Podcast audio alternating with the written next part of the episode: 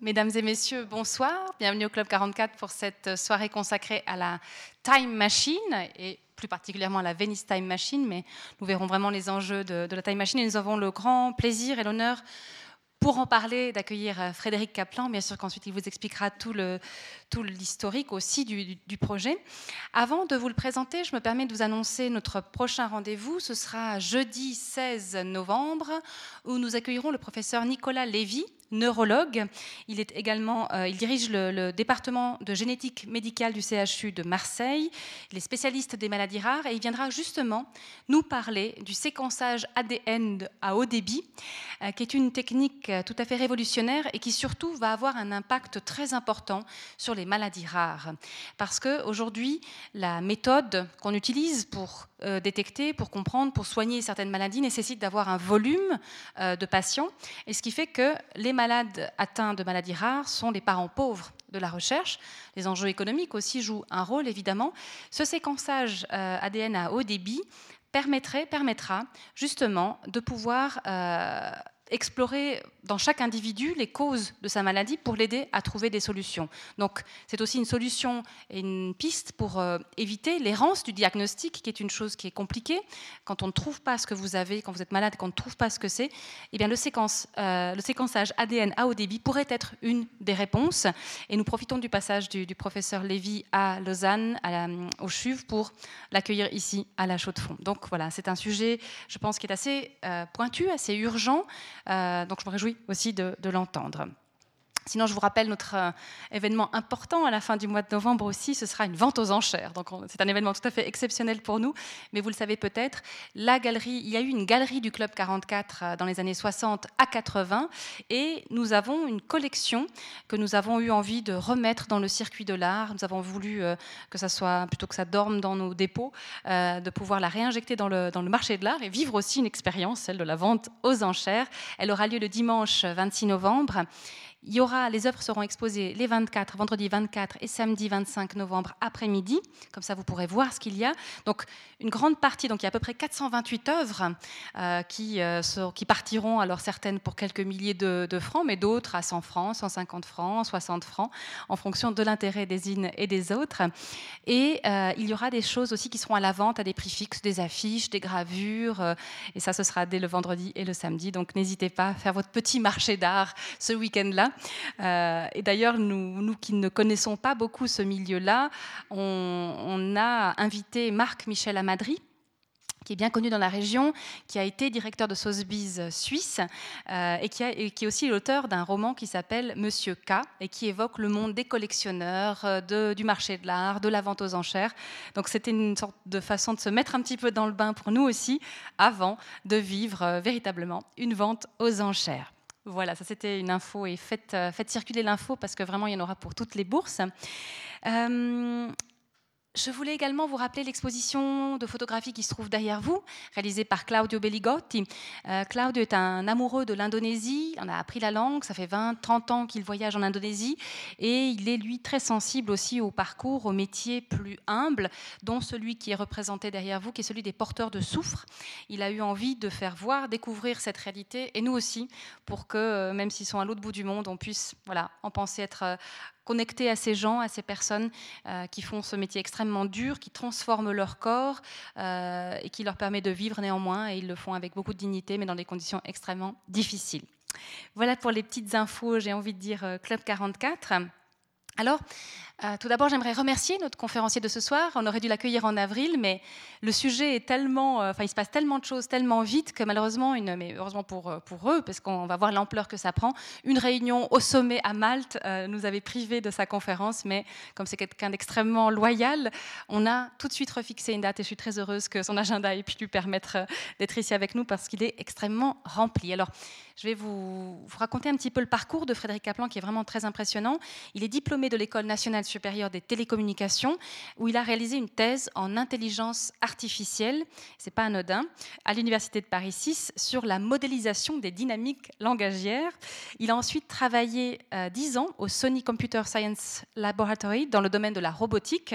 Euh, et d'ailleurs, à travers des voyages qu'il a effectués au Japon, il a pu collaborer avec les euh, équipes qui ont développé le robot Aibo.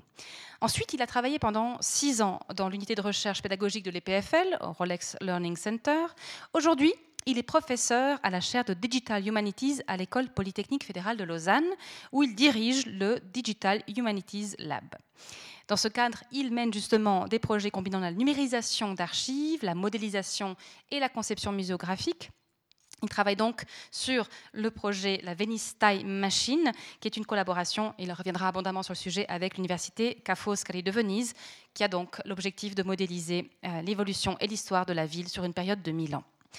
Il est l'auteur de nombreux livres, de plus d'une centaine de publications scientifiques et d'une dizaine de brevets, parce que Frédéric Kaplan, c'est quelqu'un qui navigue constamment entre le monde académique, le monde de l'entreprise euh, et le monde culturel, puisque ses travaux ont été présentés dans plusieurs musées, notamment au Centre Pompidou de Paris et au Museum of Modern Art à New York aussi fondateur d'une société qui s'appelle Ozwi, une entreprise active dans le design et la production d'interfaces innovantes, de produits électroniques et de publications numériques. Vous voyez un parcours extraordinaire et, au-delà du parcours, euh, on est ensemble depuis 18 heures et je vois une lecture du monde chez Monsieur Kaplan qui est vraiment époustouflante.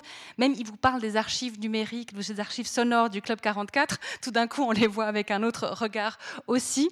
Donc voilà, c'est vraiment la chance pour nous d'avoir ce regard. Moi, j'avais entendu Monsieur Kaplan euh, au Forum des Sens, c'était en 2016.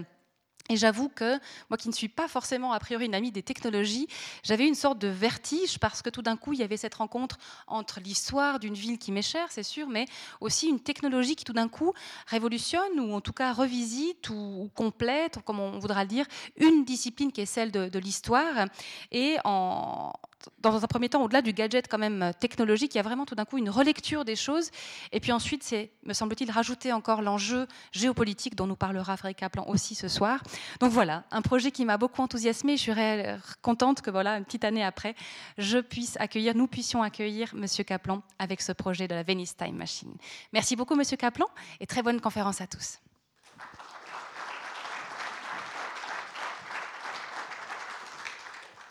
Bonsoir, c'est un grand plaisir d'être avec euh, vous ce soir pour parler un petit peu effectivement d'une aventure scientifique euh, qui a commencé il y a, cinq ans et, euh, et qui prend finalement une, tournure intéressante. Nous sommes cette année à une année charnière où ce qui était finalement peut-être juste un rêve il y a encore 4-5 ans est en train de devenir un, projet d'une taille relativement importante. Donc peut-être le point de départ, c'est un, constat le constat qu'on vit un moment euh, où peut-être sans s'en apercevoir, on va avoir une crise du temps ou une crise de la mémoire euh, peut-être sans précédent. Vous avez deux continents qui très silencieusement sont en train de se séparer. Vous avez les données du passé, et quand on dit le passé, c'est même pas le passé très lointain, c'est le monde d'avant l'an 2000.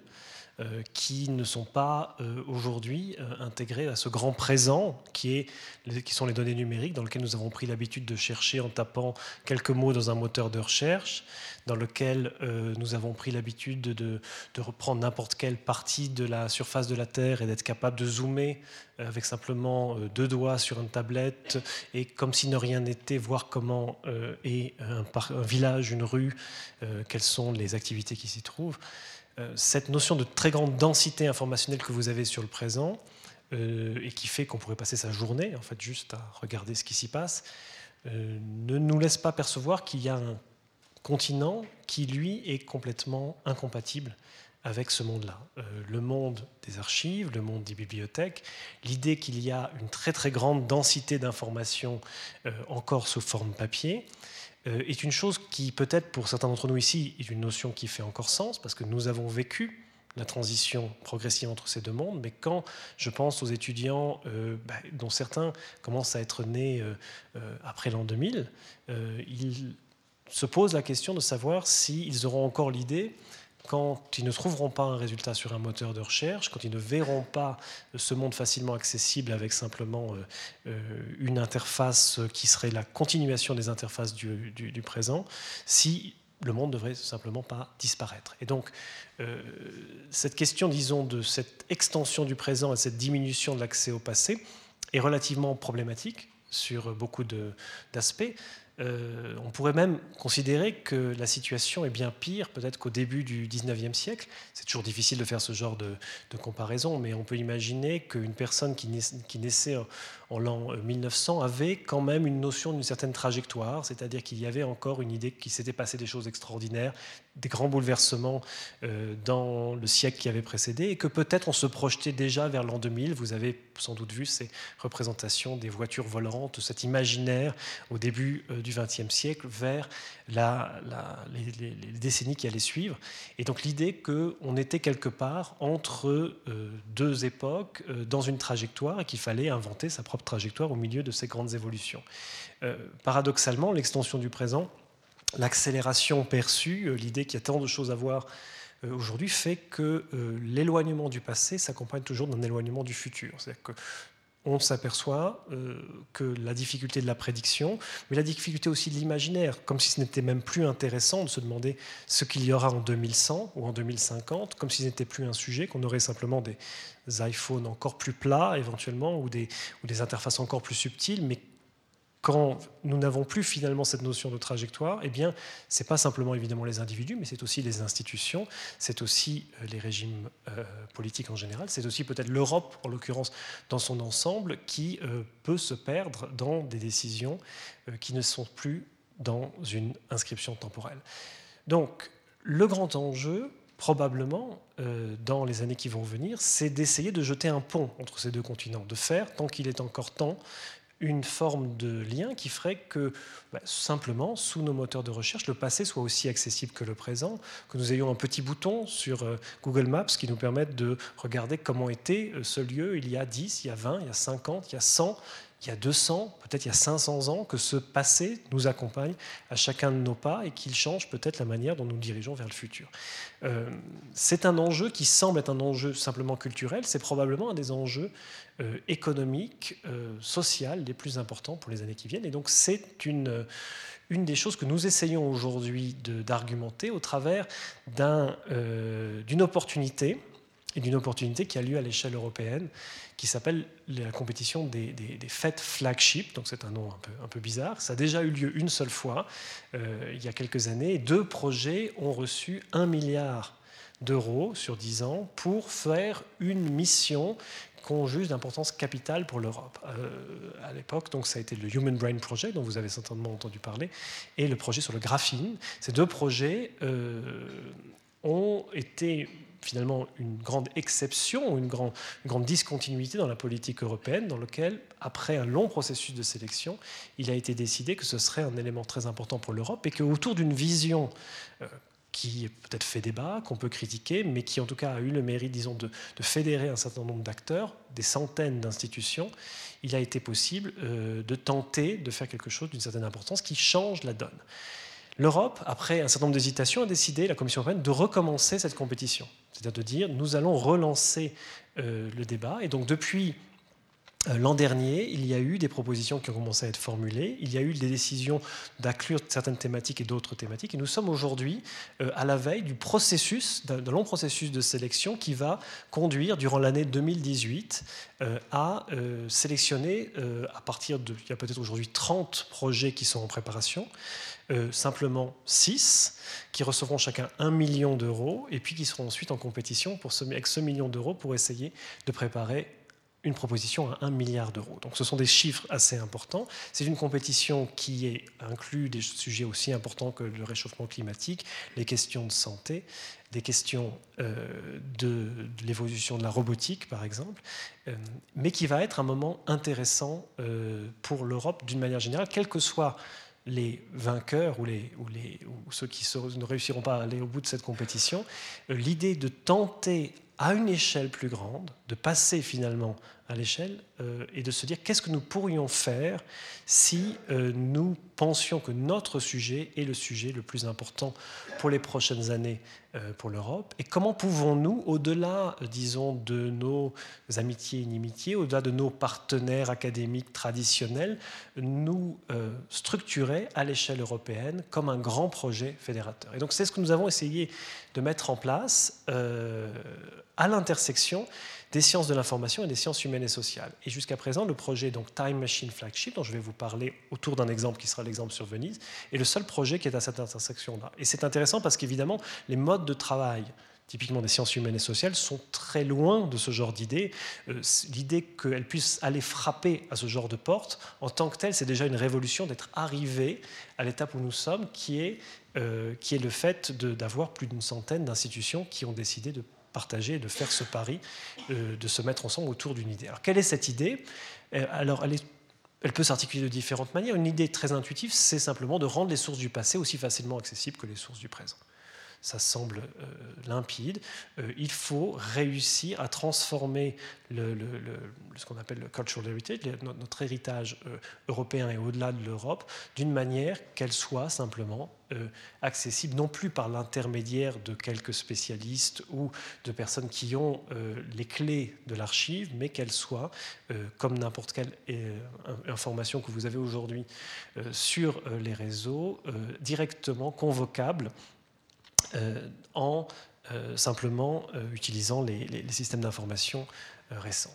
L'autre idée qui va de pair, c'est l'idée d'organiser la négociation d'un modèle en quatre dimensions, c'est-à-dire la troisième dimension plus le temps, à l'échelle européenne, qui va combiner des informations sur l'évolution du territoire, sur l'évolution urbaine, sur les circulations culturelles. C'est véritablement de se dire, serions-nous capables de progressivement définir des méthodes qui nous permettraient de nous mettre d'accord sur une représentation du passé alors déjà, cette question-là commence à faire débat, c'est-à-dire, peut-on le faire? Est-ce possible? A-t-on assez d'informations? Euh, Est-ce que c'est raisonnable de le faire? Comment pourrait-on euh, faire cette négociation? Euh, L'idée de démontrer qu'on puisse entreprendre un tel outil est en tant que tel un élément intéressant et je vais essayer de vous convaincre qu'aujourd'hui nous avons un certain nombre de méthodes et de technologies pour partir sur cette aventure-là. Et puis, plus généralement, euh, ma conviction profonde, c'est que dans les années qui vont venir, et c'est déjà le cas sur certains sous-secteurs, nous allons comprendre que les données du passé, outre leur importance culturelle, sont d'une importance absolument cruciale euh, sur le plan politique, sur le plan économique, et que c'est un trésor euh, qu'il va euh, nous falloir mettre en commun, travailler et partager. Or, le simple fait que nous fassions cette découverte va conduire tout un certain nombre d'acteurs à essayer de se l'approprier ou d'en être les intermédiaires. Et donc, un milliard, c'est beaucoup, mais c'est peu à l'échelle mondiale par rapport, disons, à la force euh, de certains États, de certaines entreprises. Et donc, ce que nous voulons garantir, c'est que, en tout état de cause, il y ait un patrimoine de documents, de données, qui, soit, qui deviennent un bien commun, mais qui est aussi un patrimoine technologique. C'est-à-dire que la manière dont nous allons accéder à notre passé dans le siècle qui vient soit toujours, à une certaine échelle, dans les mains euh, sous la forme d'un bien commun, quel que soit le service qui soit développé par un grand groupe euh, qui nous proposerait l'accès au passé direct, euh, si, comme on peut l'imaginer, c'est ça qui va se passer. Donc, vous avez ici un enjeu qui est un enjeu évidemment politique, c'est le fait de garder, d'anticiper déjà une ruée vers l'or qui va avoir lieu sur les données du passé et de garantir que dans les dix prochaines années et d'ici dix ans, nous ayons les moyens de garantir pour les générations futures la capacité d'accéder à un passé selon des modalités qui euh, nous semblent euh, les modalités les plus justes. Sans, 100 partenaires, 24 pays déjà qui font partie de ce projet, 19 euh, programmes internationaux, euh, Europeana, Daria, Claria, vous allez reconnaître des noms que vous avez peut-être entendu parler, qui sont ces, ces grands efforts que l'Europe a déjà fait pour aller dans cette direction. Et une chose qui a été très importante, c'est que quand nous avons parlé du projet, ils se sont associés à cette idée en disant ce que vous êtes en train d'essayer de faire, c'est un passage à l'échelle de ce que nous faisons au quotidien et nous pouvons combiner euh, ce que nous avons réussi à faire depuis plusieurs années sous la forme de ce projet de plus grande ampleur. Et petit à petit, l'idée de construire comme modèle euh, ce que nous allons appeler des time machines, dont je vais vous montrer en fait en pratique comment cela fonctionne sur une ville qui est la ville de Venise, mais qui déjà euh, est en préparation sur les villes d'Amsterdam, de Paris, de Budapest et de Jérusalem, qui ont toutes ont pu réussir à démontrer qu'elles avaient la taille critique en termes d'informations, de, données et de chercheurs pour tenter euh, de reproduire une partie de l'expérience vénitienne que nous avons entreprise. Donc, on va se placer en arrière, puisque donc là, je vous ai montré l'état où nous sommes aujourd'hui euh, en, cet automne, euh, à cette croisée des chemins. Nous sommes en train d'écrire le, dossier du projet qui va être sélectionné ou non pour la prochaine étape.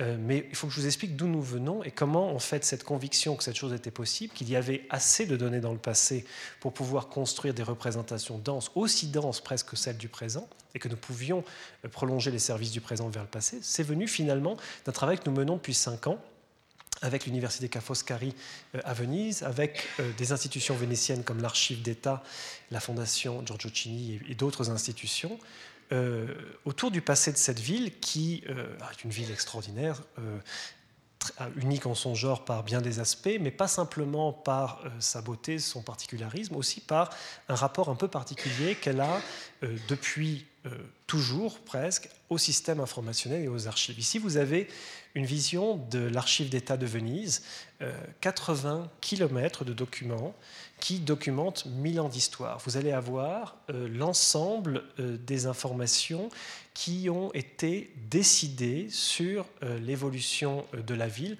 au fil du temps. Donc imaginez simplement l'évolution même linguistique, l'évolution administrative qui, sur ces étagères, sous la forme de registres, sous la forme de documents, s'accumule et constitue une source informationnelle d'une très très grande densité. Quand on parle de carte à Venise, on ne parle pas d'une carte, on parle de forêt de cartes. Ici, vous ne voyez dans cette salle que les cartes établies par l'administration napoléonienne quand, à la fin de la République, ils ont entrepris le premier cadastre. Des salles comme celle-ci, vous en avez des dizaines. Il y a plus de 300 salles qui euh, accueillent ces archives. Donc c'est un lieu qui n'est pas ouvert au public, euh, qui est géré par, euh, je dirais, une, une poignée d'archivistes de très grande savoir et de très grande qualité, mais qui contient non seulement l'histoire de la ville, mais toute une histoire de l'Europe euh, simplement au travers de ces documents. Alors voici quelques exemples de documents. Ce sont des déclarations d'impôts, ce sont des actes notariaux, ce sont des testaments, ce sont des informations sur des bateaux qui sont rentrés dans la ville, leur cargaison, les bateaux qui sont sortis de la ville.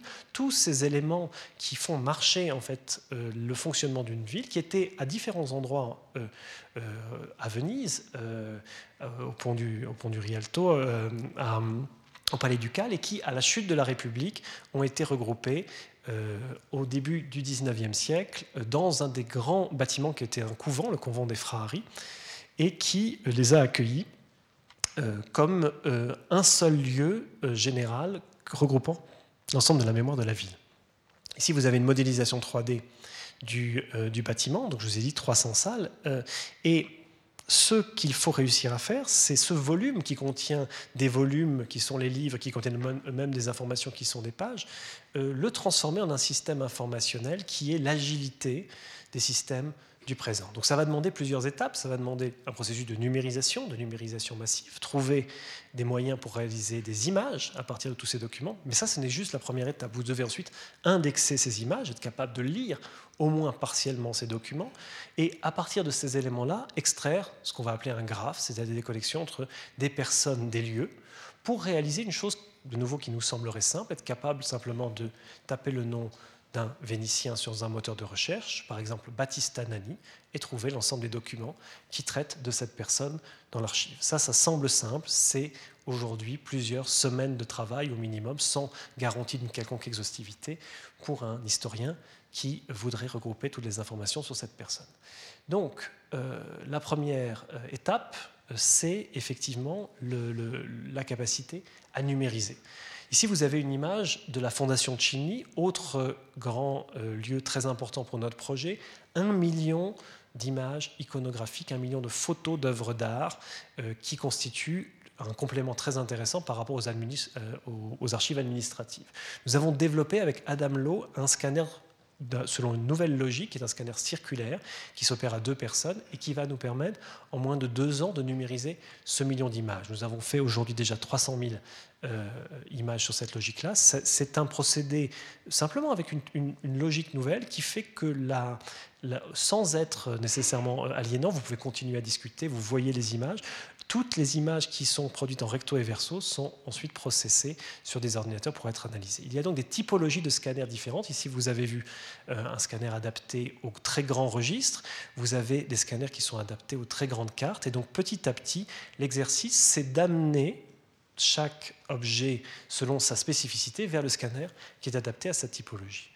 Et puis, tout simplement euh, organiser euh, ce processus logistique à l'intérieur des différentes institutions. Nous avons deux centres de numérisation, un l'archive d'État, un la Fondation de Chimie, que nous avons dans les premières années prototypé pour bien comprendre quels étaient les gestes à effectuer, quelles étaient les technologies les plus adaptées, et que nous, aujourd'hui, passons à l'échelle en essayant au maximum, disons, de nos capacités euh, financières et, en termes de travail, d'augmenter de manière à petit à petit faire des vrais centres de numérisation qui sont efficaces.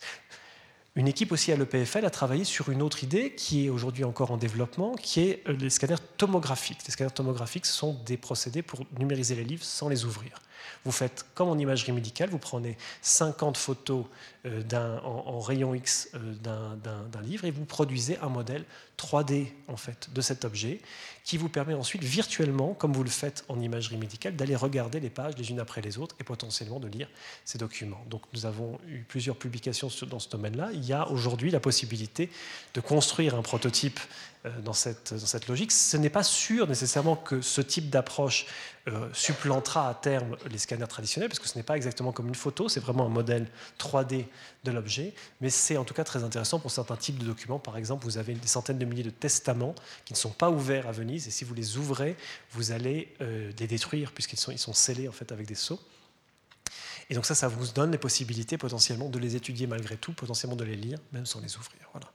Donc ça, c'est tout un domaine déjà de développement, la numérisation massive de documents d'archives. Et à l'échelle européenne, aujourd'hui, euh, se constituent des grands centres de numérisation qui, d'année en année, sont capables de traiter de plus en plus de documents et de manière de plus en plus efficace. Et donc, il est possible euh, par l'intermédiaire d'une bonne organisation et d'un certain nombre d'innovations et d'inventions nouvelles, petit à petit de tenter de, numériser de manière efficace ce patrimoine européen.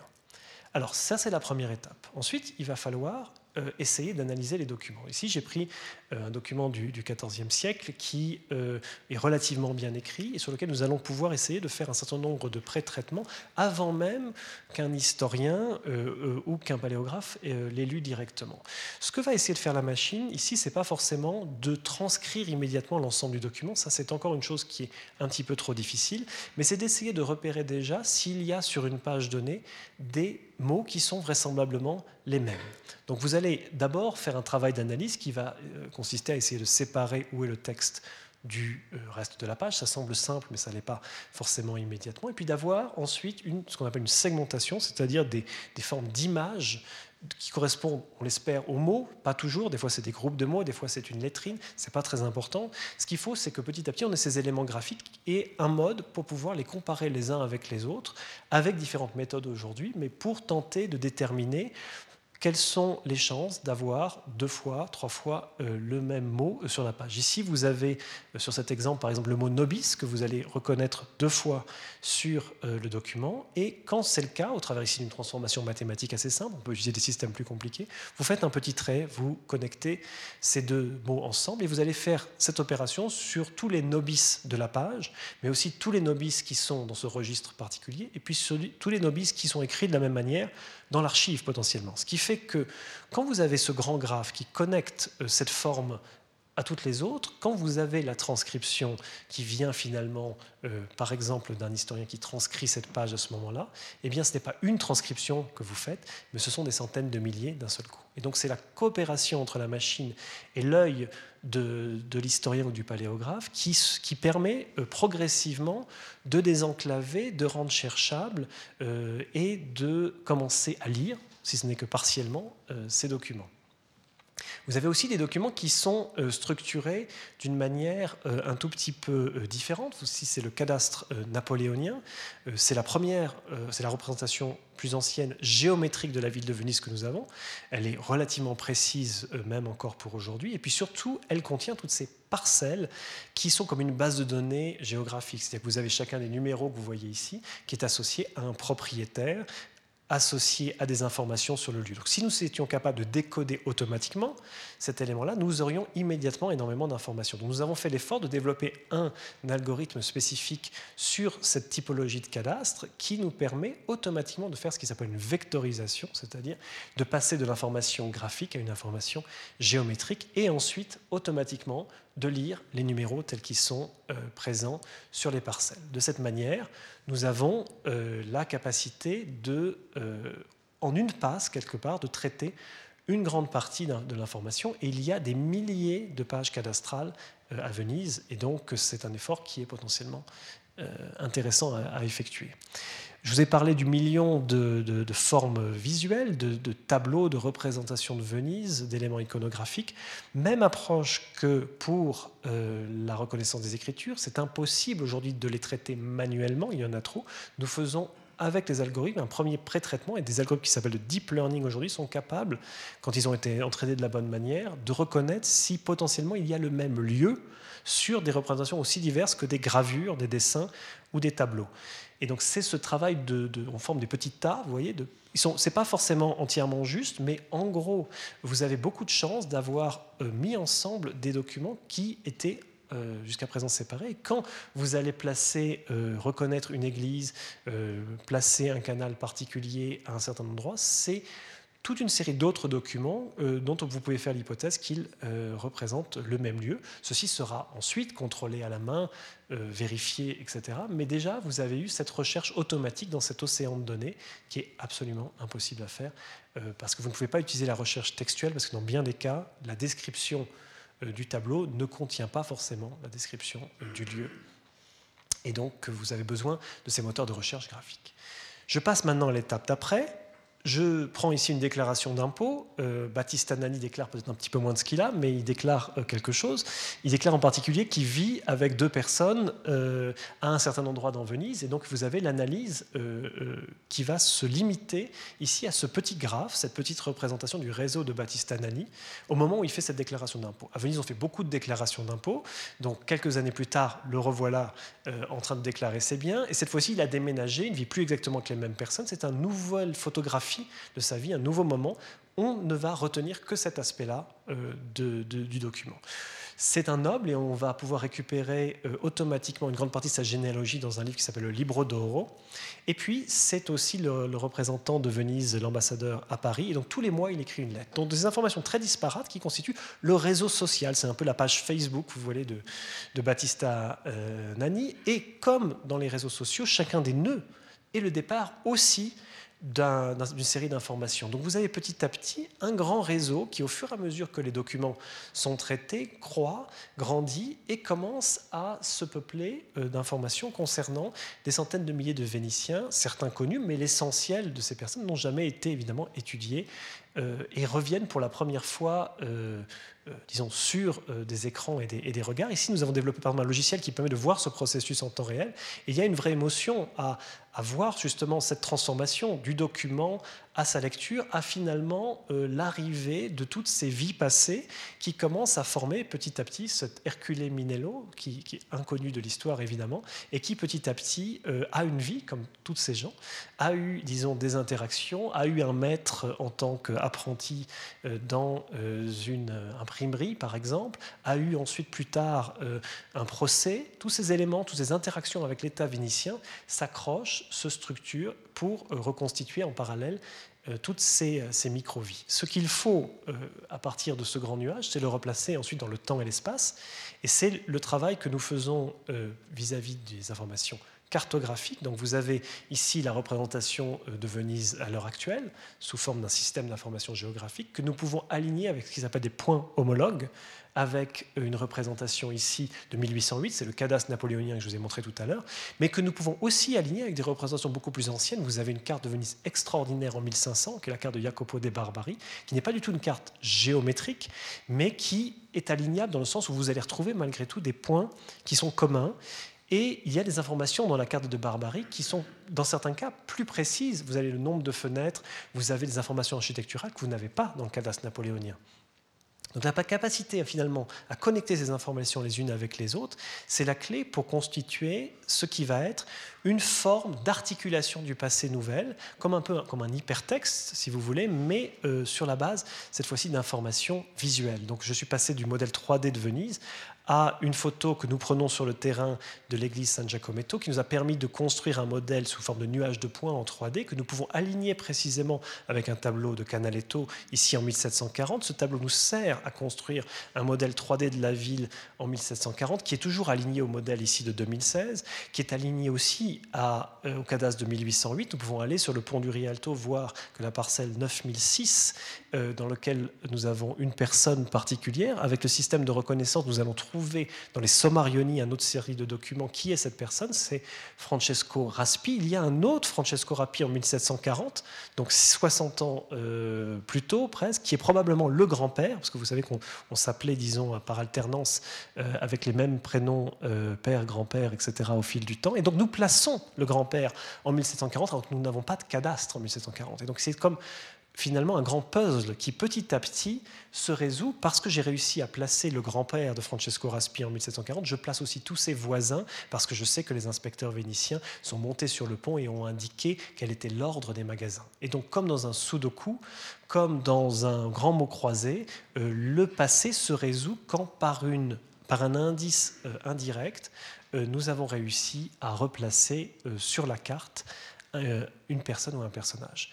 Alors ça, ça nous permet de faire des représentations, euh, ce qu'on va appeler synchroniques euh, de Venise. Vous avez ici, par exemple, la place Saint-Marc, qui architecturellement a beaucoup d'éléments euh, en commun avec ce qu'elle a d'aujourd'hui, mais qui, par contre, évidemment, sur le type de magasin extrêmement différent. Vous avez des arracheurs de dents, vous avez des coiffeurs, vous avez des vendeurs d'eau, qui sont chacun indiqués, qui louent leur emplacement, qui donc qui sont dans l'archive et qui peuplent cette, cette place d'une manière qui la rend perceptible d'une manière extrêmement différente euh, si vous commencez en fait à naviguer dans ce système ici. C'est-à-dire que chacun de ces points, chacune de ces personnes est un point du graphe que je vous ai montré tout à l'heure. Donc nous connaissons ces connexions par exemple. Ça vous permet aussi typiquement quand vous avez un tableau de Canaletto, vous voyez ces tentes qui sont sous le campanile.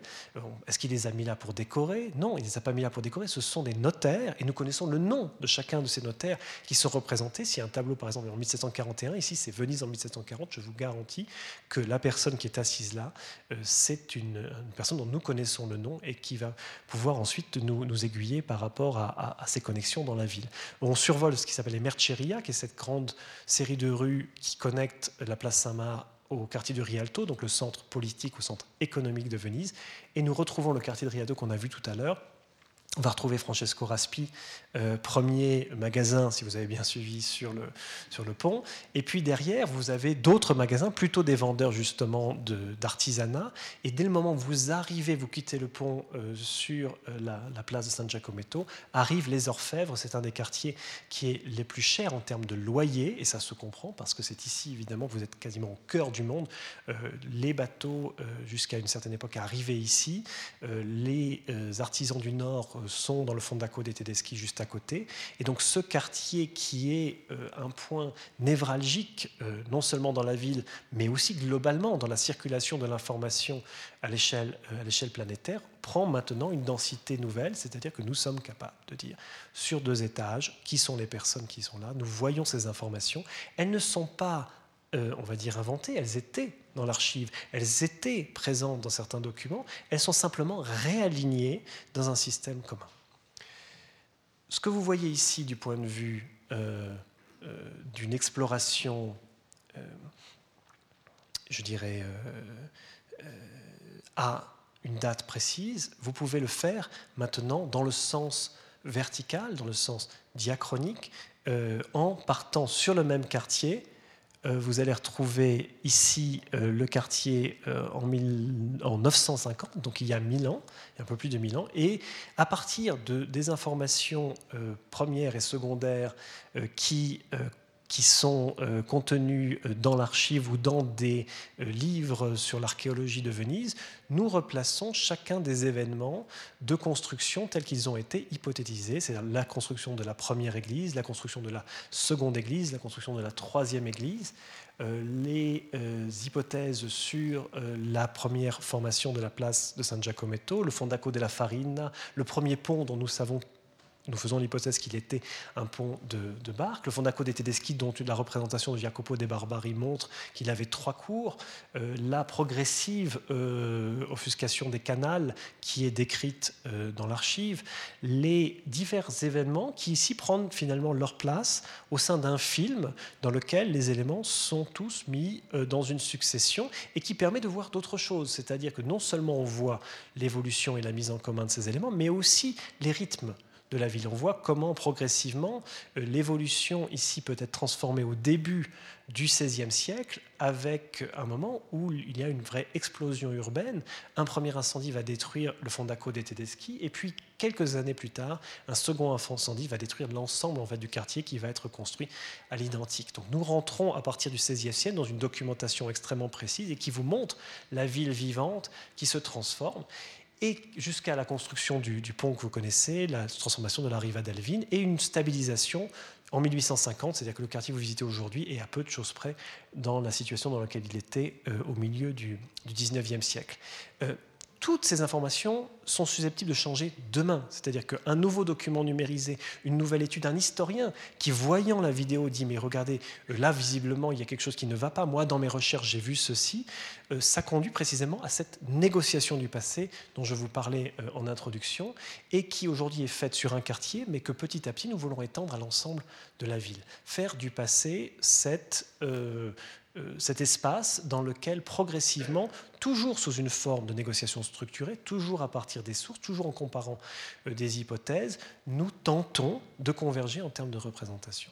Ça ne veut pas dire que les historiens se mettront d'accord sur les causes. Qu'est-ce qui conduit à l'accélération économique? Qu'est-ce qui fait potentiellement même l'incendie? Ceci, ça relève d'un autre mécanisme, ça relève du mécanisme éventuellement des hypothèses, des contradictions sur les effets eux-mêmes, mais à un certain niveau, au niveau même euh, de la tentative, disons, de négocier une série de chroniques, une série de faits historiques euh, collectivement euh, acceptés, il y a à faire par rapport à cette capacité à mettre les informations simplement en coordination les unes avec les autres.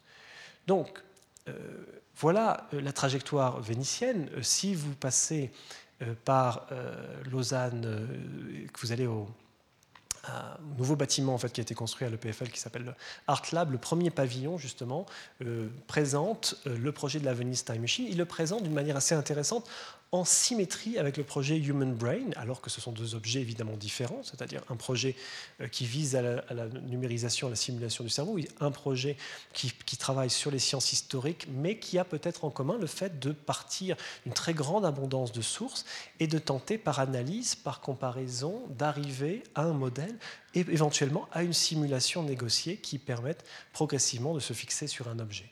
Et donc, euh, c'est la possibilité petit à petit de prendre conscience de ce qui est en train de changer dans cette manière de, de, travailler avec euh, des, euh, des, des, débats, évidemment, des, choses sur lesquelles il faut se mettre d'accord. Mais le simple fait aujourd'hui que par cette méthodologie, d'autres villes vont commencer à réutiliser les mêmes méthodes, dans des contextes qui sont différents, changeant du particularisme vénitien qui a peut-être certaines spécificités, évidemment, euh, pour essayer de voir comment, dans le cas d'Amsterdam, comment dans le cas de Paris, comment dans le cas de Jérusalem, d'autres sources, d'autres logiques urbaines peuvent se prêter à ce type de modélisation et contribuant avec cette logique très importante de l'ouverture, c'est-à-dire que tous les softwares que nous utilisons toutes les données dans la mesure où nous en avons la possibilité, et puis y compris tout ce qui est le hardware lui-même, c'est-à-dire que le scanner rotatif que vous avez vu, nous le publions en open hardware. Ça veut dire que si demain, euh, non seulement des grandes villes, mais aussi peut-être des villes de taille plus moyenne veulent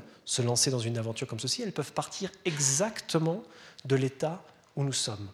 c'est-à-dire la capacité à construire ce patrimoine technologique commun et qui peut-être est encore plus important que le patrimoine de données lui-même.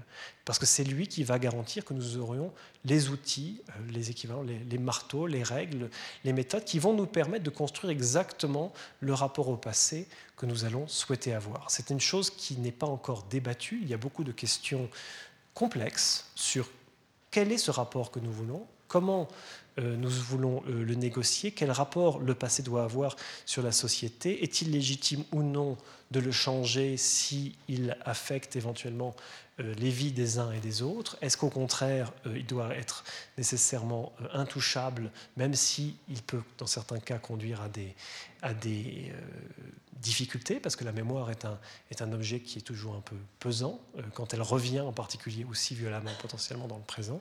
Donc toutes ces questions-là, qui, qui, dépassent la simple possibilité technique, qui seront des décisions sociétales, eh bien, euh, vont devenir possibles si nous avons euh, cette logique d'ouverture. Et, je pense qu'elles auront lieu dans les 5, 10 prochaines années à une échelle assez grande, quand petit à petit, le monde prendra conscience qu'il est possible de ramener le passé. La question maintenant, c'est de savoir exactement comment. En tout cas, euh, pour conclure, voilà, pour moi, l'élément qui est, important, c'est l'idée qu'une chose qui était peut-être juste un rêve est en train en partie de devenir euh, une réalité et qu'il est possible que d'ici 5, 10, peut-être 15, 20 ans, nous ayons réussi à redonner cette dimension qui manque complètement aujourd'hui à l'Internet, c'est la, la profondeur du temps. Voilà, je vous remercie.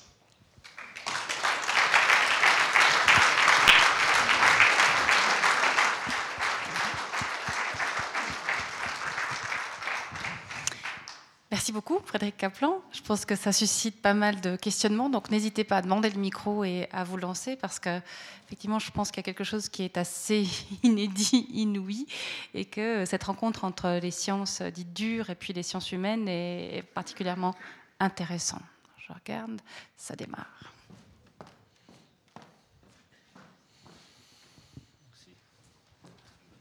Je me trouve être bibliothécaire dans cette ville, donc. Euh, je vois certains intérêts à tout ça.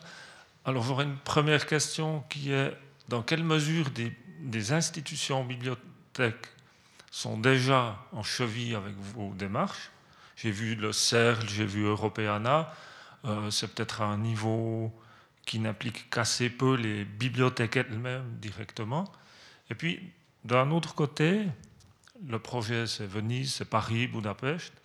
Est-ce que l'immense masse d'informations à traiter de ces villes-là est une raison de prendre ces exemples-là plutôt que des villes, par exemple la Chaux-de-Fonds à tout prendre, euh, qui peut-être seraient trop petites pour permettre la mise au point des divers outils dont vous aurez besoin euh, à terme. Alors, euh, première réponse, oui, on a euh, beaucoup de, bibliothèques alors, euh, et d'archives, des archives nationales en particulier. il y a aussi la Bibliothèque nationale de France. Il y a, tout un certain nombre, disons, de, de partenaires qui aujourd'hui sont dans cette aventure, archives et bibliothèques. Il y a aussi le CERL qui regroupe près de 400, je crois, bibliothèques en tant que telles. donc, elles, participent à des, à des, degrés, on va dire, divers d'implication. Il n'y a pas de doute d'abord pour répondre sur cet élément-là, que que ce soit les archives ou les bibliothèques, ce seront eux qui seront les acteurs de la prolongation de cette mémoire. C'est-à-dire que nous, ici, que ce soit euh, dans ce qui a été fait jusqu'à présent, euh, mais aussi ce qui aura lieu même si un milliard est, réalisé, euh, ce n'est que le passage de la recherche. Toute cette infrastructure a vocation à disparaître. Elle n'a pas du tout, en termes temporels, même si elle dure 10 ou 15 ans, la même euh, responsabilité sociétale que la responsabilité des archives et des bibliothèques. Donc il va y avoir une transition, et c'est pour ça que nous avons installé les centres de numérisation, toujours dans des institutions ou directement avec euh, les archives, pour que cette transformation ait lieu directement au sein des, des institutions qui ont la responsabilité et qui auront demain la responsabilité de la transmission de la... Euh, des documents et des documents numériques. Donc cette transition doit avoir Il n'y a pas d'autres acteurs pour en prendre la responsabilité. Donc ça devra être les bibliothèques et les archives. Euh, et donc c'est très important de les impliquer. Et c'est très important de les impliquer à différentes échelles. Il n'y a pas de doute sur le fait que de prendre des villes qui ont évidemment des archives grandes, aussi un caractère international, permet de susciter euh, l'intérêt, de démontrer, de, de, faire foi d'exemple. Mais le simple fait justement que nous mettons tout en ouverte, comme, comme de la technologie ouverte, fait que l'idée c'est de faire d'abaisser toujours toujours plus le coût d'entrée.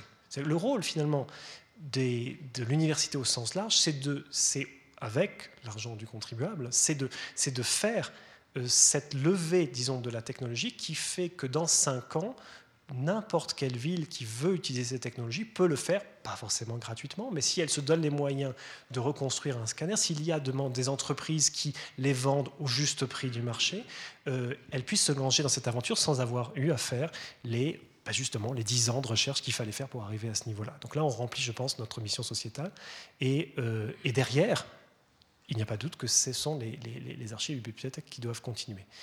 Euh, donc, et ce sera très important pour la réussite du projet, cette multigranularité, le fait qu'on puisse démontrer que localement une ville euh, peut euh, en fait, développer son, son archive à côté des, des, villes plus grandes, tout en sachant que, enfin mon expérience en tout cas depuis le début du projet, c'est que les archives sont immenses partout. Sur le fond, le fait qu'il y en ait 80 km là, ou le fait qu'il y en ait euh, peut-être un peu moins en termes de kilomètres, en termes de densité, la sensation est quasiment la même. Euh, que vous soyez dans une archive euh, cantonale, dans une archive d'une ville, vous avez toujours finalement le poids du nombre. Et, et donc c'est réussir à mettre en place une logique durable qui va permettre progressivement à ce que ces documents soient petit à petit numérisés et qu'il y a un régime, disons, aussi économique qui permette à ce que l'activité de conservation continue, se perpétue et que la transition se fasse euh, à la vitesse où elle se fera, mais il y a aussi le temps. Euh, les archives sont là depuis 1000 ans. Si ça prend 50 ans, euh, ce sera relativement rapide malgré tout. Peut-être pendant que d'autres questions se préparent. Je me disais, donc il y a peut-être des choses qui seront ensuite monnayées une fois qu'entre guillemets que le, modèle sera prêt. Pour les Européens, il y aura peut-être un tarif. Est-ce que euh, par rapport aux États-Unis, par rapport à la Chine, qui, euh, je ne sais pas quel est l'état de ses archives, mais qui a aussi une utilisation d'une très longue durée, euh, est-ce qu'ils regardent déjà du côté de l'Europe, de ce que vous êtes en train d'imaginer? Est-ce que vous avez des contacts? Est-ce que c'est quelque chose qui se monnayera L'idée hein, que vous mettiez en avant, c'est que cette time machine, l'Europe doit être la première à la créer, mais quelle va être concrètement l'avantage qu'elle va en retirer par rapport aux autres puissances mondiales? Alors il y a un grand enjeu de quel va être justement le modèle de développement. Euh, évidemment, si un groupe privé prend... C'est déjà par... Je vous cite le cas de la généalogie. La généalogie, c'est un cas très intéressant parce que vous êtes certains peut-être à faire un peu de généalogie, c'est très important à l'échelle mondiale. Et dans les dix dernières années, euh, au final, par une logique de capitalisme, en fait, deux groupes simplement se partagent le marché. Euh, un groupe qui est issu euh, des, des travaux des Mormons, euh, qui s'appelle Ancestry.com, qui a grandi en ayant plusieurs millions d'utilisateurs et qui, qui paye un abonnement pour pouvoir accéder en fait aux données du passé. Sur cette base, parce que ça n'a pas de prix de, de connaître un arrière-grand-père, donc les gens sont prêts justement à payer quelque chose. Et donc, grâce à ce modèle, ils numérisent, et numérisent activement, et donc ils sont un exemple de gens qui ont bien conscience que plus de documents ils auront, plus de clients ils auront, plus ils pourront numériser, plus de clients ils auront. Donc c'est une logique capitalistique d'accroissement qui a fait qu'ils ont grandi dans cette logique-là. Et puis vous avez un concurrent, mais qui est, qu'à moitié un concurrent, parce que finalement tous ces gens-là maintenant sont tellement dans des situations monopolistiques qu'ils sont, euh, ils sont en très bonne position, qui est euh, MyHeritage, qui est une entreprise israélienne, qui a grandi alors, autour de la même idée, mais avec une logique un peu différente, en rachetant euh, des entreprises généalogiques locales à l'échelle européenne.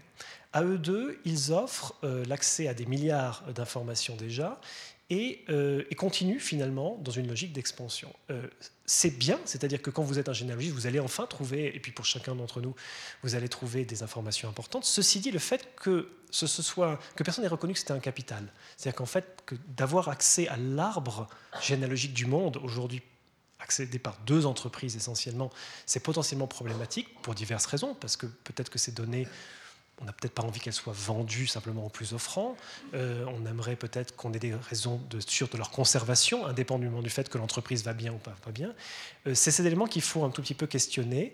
Et, et c'est précisément ce que nous essayons de montrer en fait avec le projet. Nous voudrions démontrer qu'il y a un régime de compatibilité entre le fait de présenter les données du passé comme un bien commun, c'est-à-dire de ne pas supposer qu'elle soit derrière un péage de ce point de vue-là, mais que sur cette base-là se construit des régimes économiques de services, c'est-à-dire que c'est une chose d'avoir euh, les données de Venise ouvertes, mais si vous faites l'application qui vous permet d'aider les touristes à Venise, eh bien là, vous avez tout à fait le service avec l'application, faire payer l'application et, votre valeur ajoutée d'avoir touché votre public et d'avoir fait la meilleure application par rapport à une autre application est suffisante par rapport au fait d'avoir pris les données.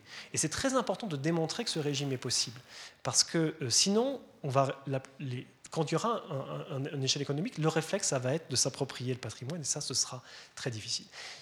Il y a eu un parallèle, c'est-à-dire qu'il y a eu le parallèle dans ce qui s'est passé avec l'information génétique. Comme vous le savez, euh, il y a eu la course au génome, euh, même situation, quelque part pour moi, euh, tout d'un coup, les biologistes réalisent qu'il devient possible de, construire le génome humain. Ils se disent, c'est le moment, euh, je, caricature un peu, mais arrêtons la compétition locale, travaillons 4 ans, faisons un projet à 3 milliards, si ma, mémoire est bonne, et à l'échelle internationale, nous nous mettons à décoder le génome. Et puis, dans la dernière ligne droite, alors qu'ils avaient bien avancé, il y a eu une entreprise privée par Craig Venter qui a dit Moi, j'ai une nouvelle méthode pour le faire et je vais doubler euh, l'équipe, le grand consortium public.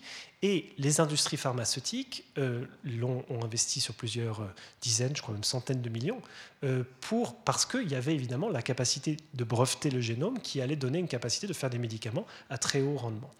Cette course a, stressé tout le monde et elle s'est soldée par la décision de Bill Clinton et de Tony Blair, de déclarer d'une part que les deux équipes sont arrivées avec Echo et de rendre euh, le génome non brevetable. Et ça a cassé euh, cette dynamique où il y a eu pendant euh, une dizaine d'années une incertitude, parce qu'on n'avait pas perçu la génétique comme un capital. Je pense que nous allons vivre une chose du même genre. C'est qu'aujourd'hui, les gens pensent que le passé, bon, ben voilà, c'est sympathique, mais ça n'a pas de valeur.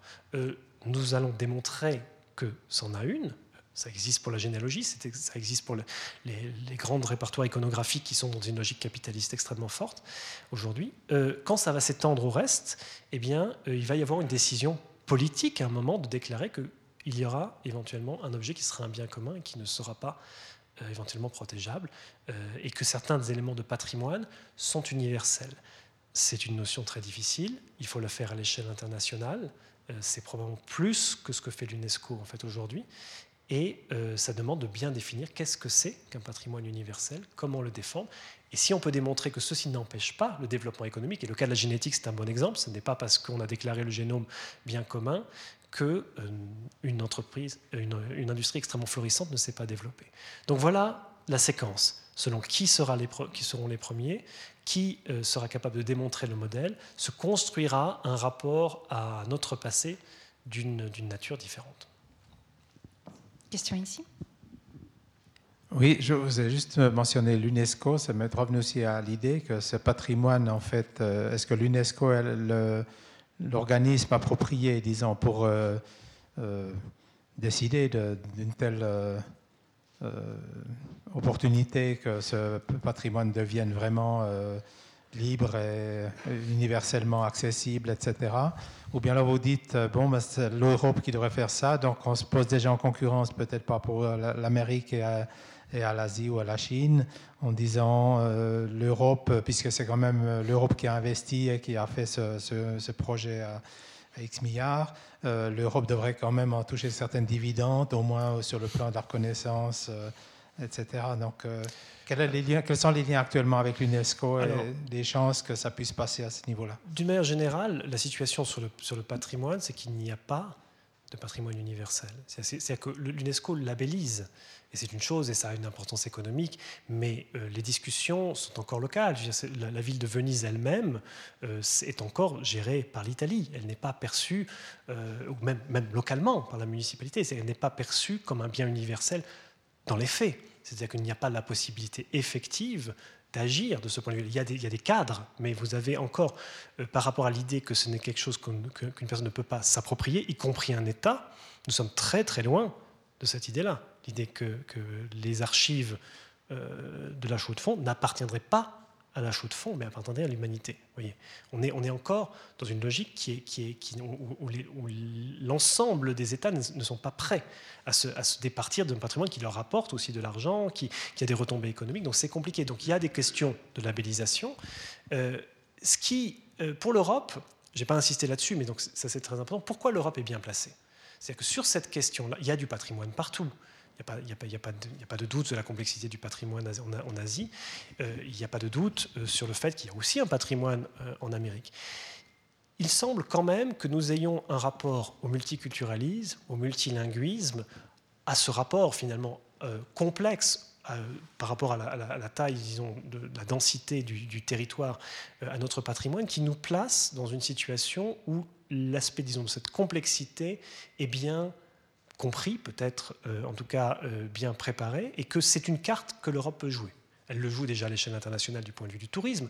Beaucoup de gens vont en Europe pour voir le patrimoine européen d'une manière générale. Donc parmi tous les atouts que l'Europe n'a ou n'a pas, cet élément de dire qu'il y a ici une série de compétences, de sensibilité, de réflexion qui vont permettre d'aborder cette question de manière juste, euh, ça, me semble, ça me semble important. Et si donc il y a une possibilité dans cette logique-là de déclarer justement le patrimoine comme bien commun tout en ayant l'avance économique qui a permis euh, le développement de ces technologies, la compréhension de comment on fait les reconnaissances des écritures, la compréhension des technologies qu'il faut faire pour stocker, pour développer des systèmes d'intelligence artificielle qui permettent de, faire des prédictions sur la base des séries temporelles, la capacité aussi de comprendre économiquement comment dans chacun des pays on construit des entreprises euh, qui peuvent exploiter cette nouvelle manne euh, informationnelle locale et qui a une retombée local, parce que si vous avez les informations sur votre ville, vous pouvez demain créer une entreprise qui va rendre un service euh, sur cette ville directement, et vous êtes dans une boucle qui est locale.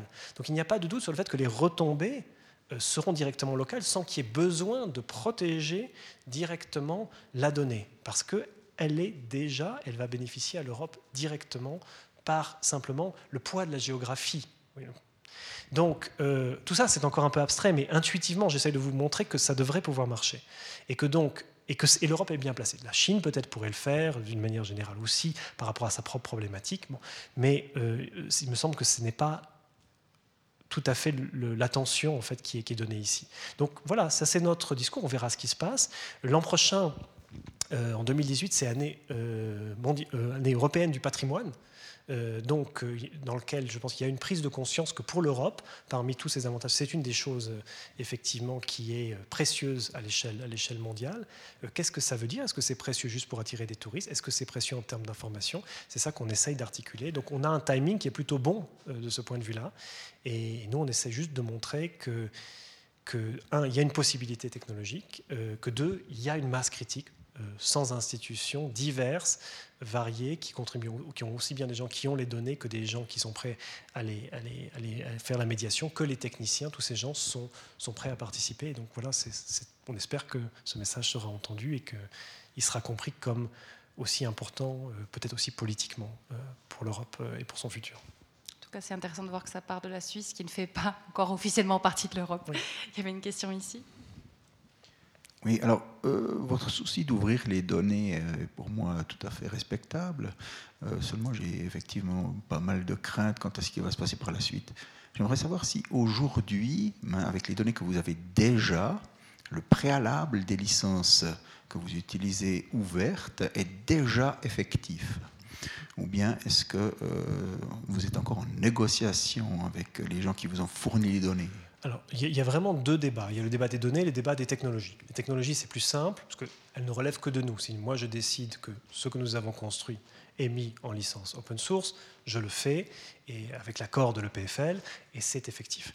Les données, elles ont des lois euh, nationales qui font qu'elles sont encore perçues comme, euh, comme propriété, et donc vous avez beaucoup de données euh, qui n'ont pas ce régime d'ouverture. Et, et, il faut être, je pense, pédagogue. C'est-à-dire que vous ne pouvez pas arriver à voir les archives, dire alors maintenant vous ouvrez tout, etc. Il y a aussi eu un investissement perçu par le pays comme étant un trésor qu'ils veulent exploiter, etc. Donc il y a toute une série euh, de, précautions et, qui, mais, dont la nature change un petit peu, je pense, plus nous montrons quels sont les effets effectifs.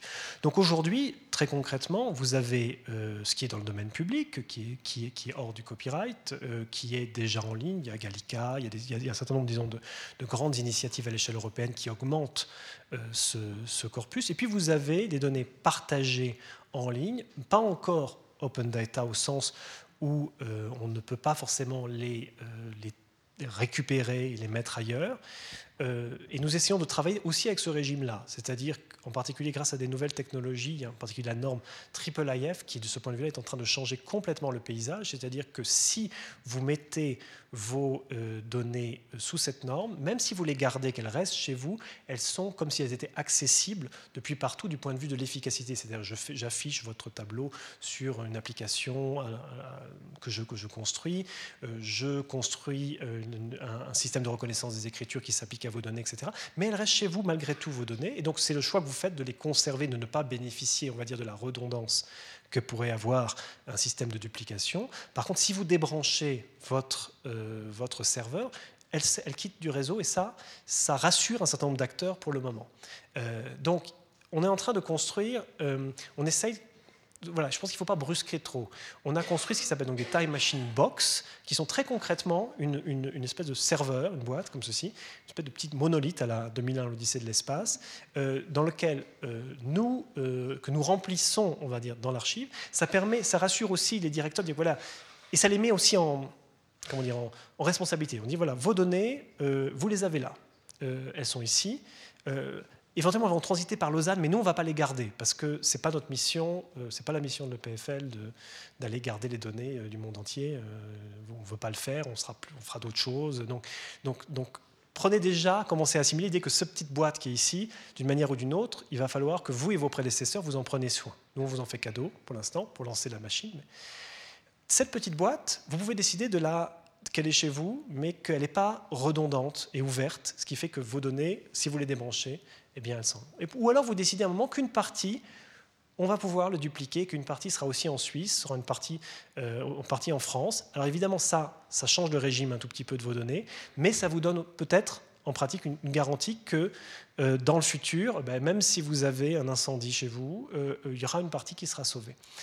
Et donc, voilà, on essaie de rendre ce geste simple et de le rendre aussi graduel, de dire, ben, voilà, j'ouvre ceci, j'ouvre cela, pour que petit à petit, euh, le passage de l'idée d'un patrimoine, non seulement national, des fois municipal, mais en pratique, des fois, euh, le, trésor du directeur de l'archive, parce que c'est aussi comme ça que ça se passe, il est responsable et il garde l'élément à clé, et donc il n'a pas forcément envie que, que, que, ce soit si ouvert et si diffusé que ça, que petit à petit, les gestes de l'ouverture soient plus simples. Voilà. Ça se fera à différentes vitesses à l'échelle européenne, il y aura des exemples dans un sens, dans un autre, mais voilà. Donc, open data euh, à son rythme. Voilà.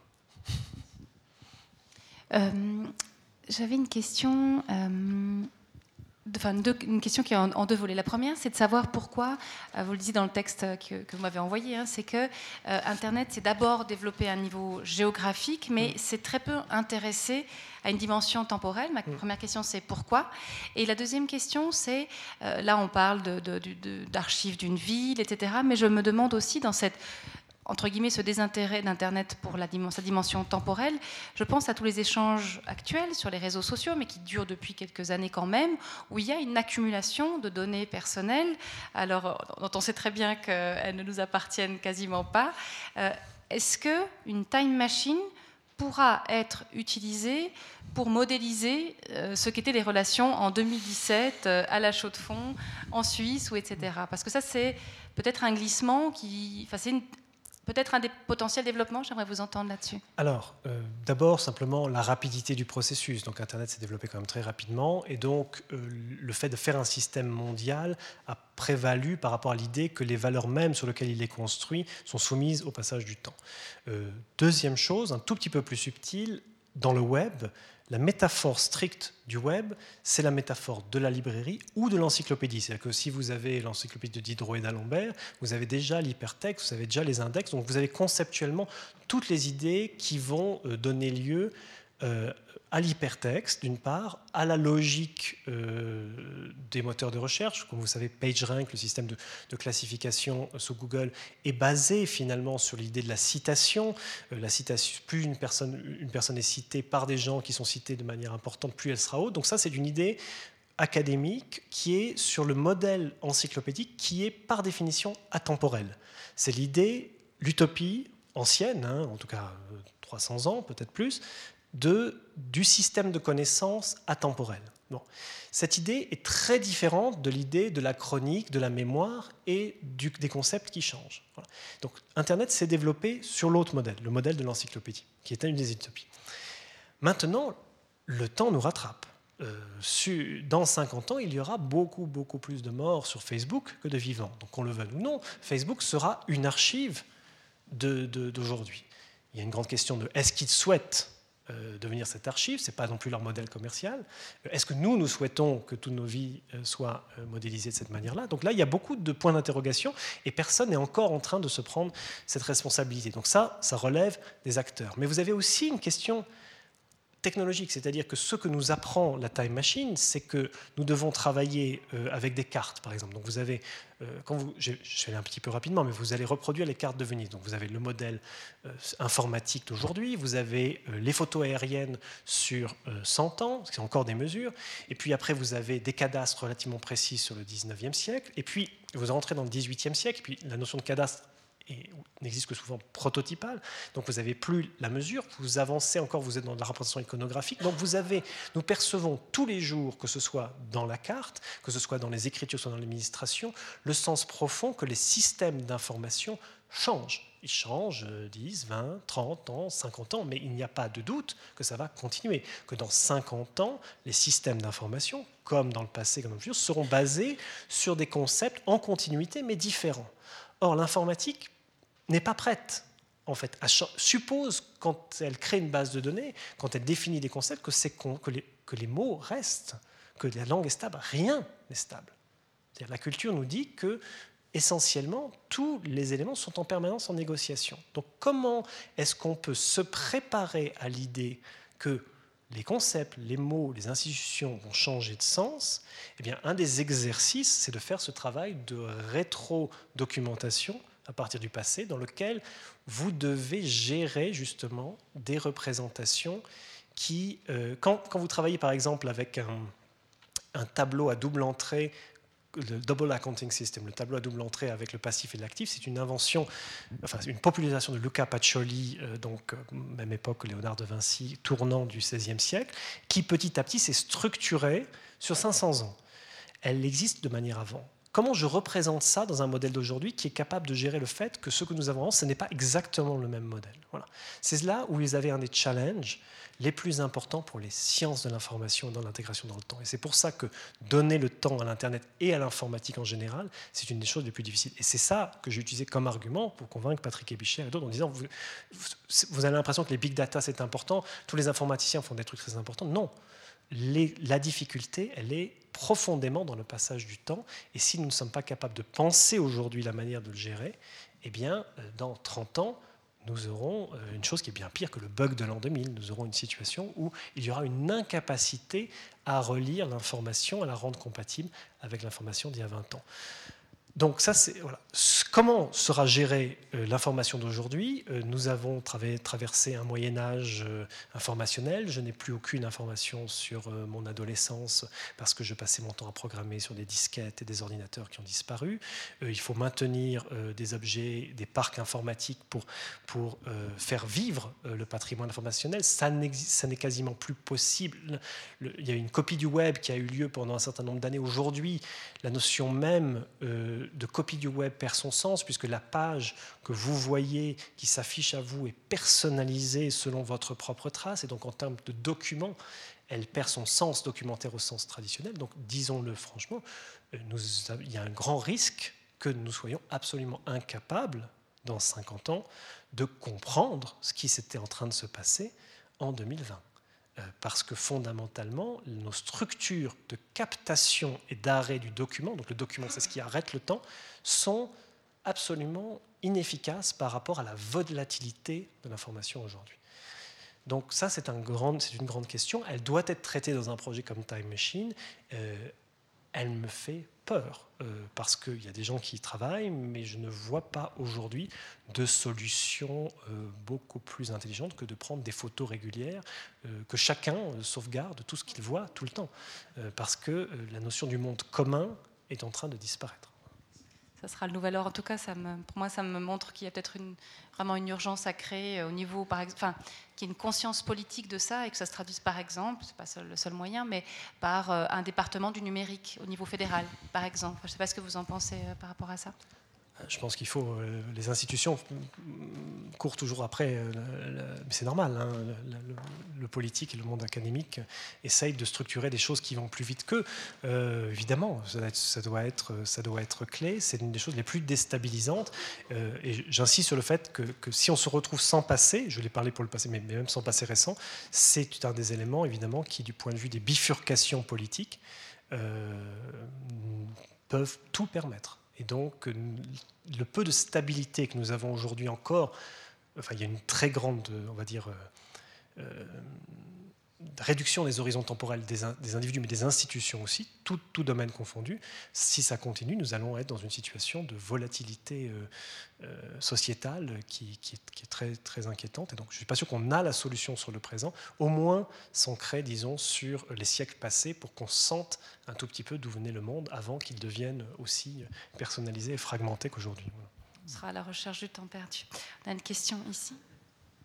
Merci votre entreprise comprend une euh, restructuration de l'histoire ou une rectification de l'histoire. L'histoire est puissamment instrumentalisée par les pays, les gouvernements, euh, beaucoup, mais probablement tous. Donc vous allez, à un moment donné, euh, heurter des intérêts nationalistes mm. ou, politiques supérieurs. Est-ce que vous rencontrez déjà des difficultés de ce genre et est-ce que vous prévoyez d'en rencontrer davantage?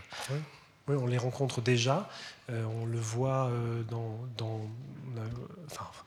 nos interactions, par exemple, avec la Croatie ont été assez intéressantes. C'est-à-dire que j'avais de très bons rapports avec les, archives, euh, plusieurs archives croates et, en travaillant avec eux, je me suis aperçu que eux avaient de grandes difficultés. Par exemple, en l'occurrence, on, avait commencé à travailler sur Venise, euh, l'idée que le passé, disons, euh, vénitien de plusieurs villes euh, croates n'était pas à l'ordre du jour du point de vue, du point de, vue de l'histoire nationale, faisait assez poids dans la possibilité de faire des collaborations ou non. Il n'y a aucun doute sur le fait que, que le contrôle du passé est, la base de la politique, et donc on va sortir à euh, des résistances, d'une part, des tentatives de contrôle, d'autre part. Je pense qu'on aura les deux effets. C'est-à-dire que euh, de dire attention, ne faites pas forcément ça, ou au contraire, je vais vous prendre de vitesse, et moi, en tant que pays, je vous explique comment est mon histoire, et je la raconte comme je veux. Et donc c'est pour ça que j'insiste sur cette idée de, cette série de, technologies communes, euh, pour justement pouvoir, indépendamment des forces monétaires, euh, qui vont se mettre en place, garantir une porte d'accès sur une histoire qui risque, qui risque de partir évidemment dans tous les sens euh, de ce point de vue-là. Euh, j'insisterai encore plus sur le fait que vous n'en avez peut-être pas conscience, mais avec nous rentrons dans une des technologies maintenant de génération d'images. le numérique, c'est à la fois extraordinaire, mais c'est aussi la perte évidemment de, du sens de la, de, l'authenticité potentiellement. Alors on peut le garantir par d'autres manières, on peut garantir que l'image que vous voyez n'a pas été modifiée, mais on, sait, on peut aussi plus facilement la modifier. Et donc vous avez à la fois une meilleure accessibilité, mais un plus grand risque de falsification. Et donc il va falloir négocier ça de manière un tout petit peu subtile et prendre rapidement conscience des enjeux. Et, donc oui, euh, voilà, c'est un des enjeux évidemment très très très très importants.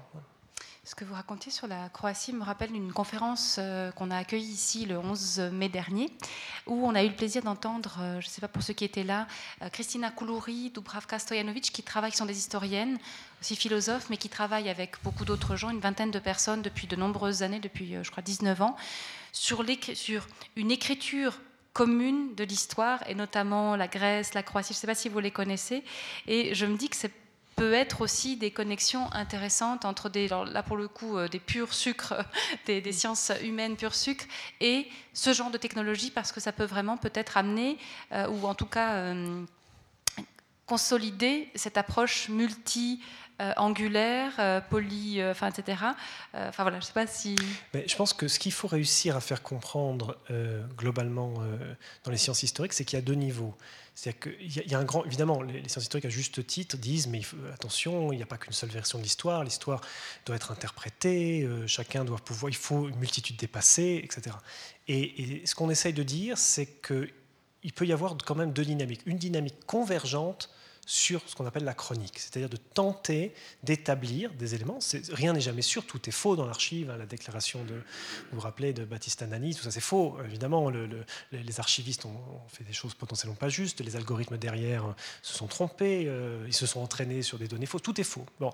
Mais malgré tout, dans une tentative de reconstitution de, la chronologie des faits, j'ose même pas dire, ce, terme, parce qu'il est, il est tabou, mais euh, à côté de cet élément, pour libérer un débat des interprétations. C'est-à-dire qu'il n'y a pas de doute sur le fait que comprendre ce qui fait qu'une ville a eu son ressort économique, comprendre quelles ont été les causes éventuellement d'un choix particulier d'une vie, c'est-à-dire à toutes les échelles, les notions causales, les notions interprétatives, les notions explicatives doivent rester le débat historique. Et ça doit être un débat virulent dans lequel il doit y avoir une multitude d'opinions.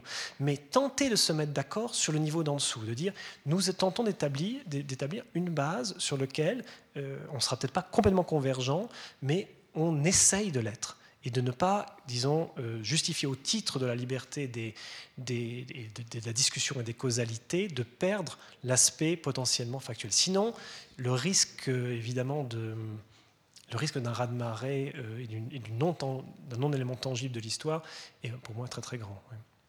Je, pardon, j'aurais encore une question sur même cette phase 1 d'établissement des faits, vous l'avez dit, hein, c'est même le fait, on a, tout dépend comment on l'aborde, etc. L'image que j'avais de, la construction d'une histoire avec un grand H quand j'étais à l'université, c'était qu'il y avait une infinité de petits points qu'on pouvait à un moment donné, avec beaucoup d'audace, relier comme on, ferait avec ces jeux, avec les numéros. Et euh, je me disais, ben, avec le cas de Venise, et ça rejoint un peu la question de monsieur de départ, c'est que euh, on a tellement de choses, que ce soit au niveau des, chroniques, au niveau des archives, au niveau des cartes, des tableaux, que ces petits points sont très proches les uns des autres et ça permet d'avoir ce mouvement qui était d'une grande fluidité dans les vidéos que vous avez montrées. je me dis, voilà, pour une ville, par exemple, moins, avec moins de documentation, même si on a toujours beaucoup, quand, surtout quand on est en Europe, euh, entre ces deux points, est-ce qu'on risque pas d'inventer le, le trait qui n'existe pas? Alors, je pense qu'il faut il y a un grand travail de, représentation. Alors, on pourrait en parler de l'incertitude. Il faut qu'on fasse des cartographies de tout ce qu'on ne sait pas et tout ce qu'on sait d'une certaine manière. Euh, je peux parler de l'incertitude à un autre moment, mais avant ça, il y a le fait qu'il y a une concentration de l'attention historique très non égale. Euh, bon, déjà, les documents, euh, probablement moins d'un pour cent ont été regardés, donc, mon avis, tout est à faire. Et ce n'est pas la faute des historiens, hein, c'est juste qu'il y a trop de documents, euh, donc il n'y a pas assez de personnes, c'est mathématique. Mais derrière, il y a le fait que par la logique même euh, des sciences historiques, il y a des points d'intérêt qui fait qu'à un moment, vous allez avoir un débat qui va se cristalliser sur une chose, puis sur une autre, et laisser des énormes champs euh, ou complètement vierges, ou simplement explorés par un historien qui, a fait un travail, une thèse de master peut-être, euh, en disant moi j'ai reconstitué la vie de cette personne, et qui n'est pas sous le régime de la contradiction. Et donc vous avez une très très grande non-continuité des zones de discussion et des zones de non-discussion. Et donc la première étape, c'est représenter ça. C'est-à-dire que de dire, là vous êtes en train de naviguer sur une zone du passé, je prends l'exemple de la ville parce que c'est parlant, mais, mais, ça revient sur les, vies humaines, dans lequel euh, c'est juste que ça a été le travail de reconstitution d'un historien. On ne peut pas dire si ça semble correct, mais il n'avait pas, pas été mis en contradiction. Donc vous n'êtes pas dans une zone à forte tension. Inversement, euh, le débat de savoir qu'est-ce qu'a fait exactement Durer euh, dans euh, son deuxième voyage à Venise, où est-ce qu'il logeait exactement et pourquoi est-ce qu'il est venu, ici vous avez tout d'un coup des dizaines d'articles, des dizaines de livres qui s'interrogent juste sur ce point-là. Et donc là, vous êtes potentiellement dans une situation où vous avez du mal à converger parce que les gens se disputent précisément, et donc ça, il faut l'indiquer aussi. Mais donc la première étape, c'est cette représentation du, du focus attentionnel euh, des, sciences historiques en général, et de manière à ce que euh, se développe une, aussi une épistémologie. La notion de, falsifiabilité, euh, au sens de, prendre un risque et de prendre le risque d'être contredit, se pose évidemment dans des questions complètement diverses ici, qu'elles se posent dans, les, sciences dures, et en particulier du fait qu'il n'y a pas une égalité des, focus attentionnels. Je pense que ça, c'est un des points qui est particulier. Donc, montrons-le, euh, montrons les zones d'incertitude et décidons des stratégies de représentation à partir de là. Une question de monsieur, je vais peut-être la relayer.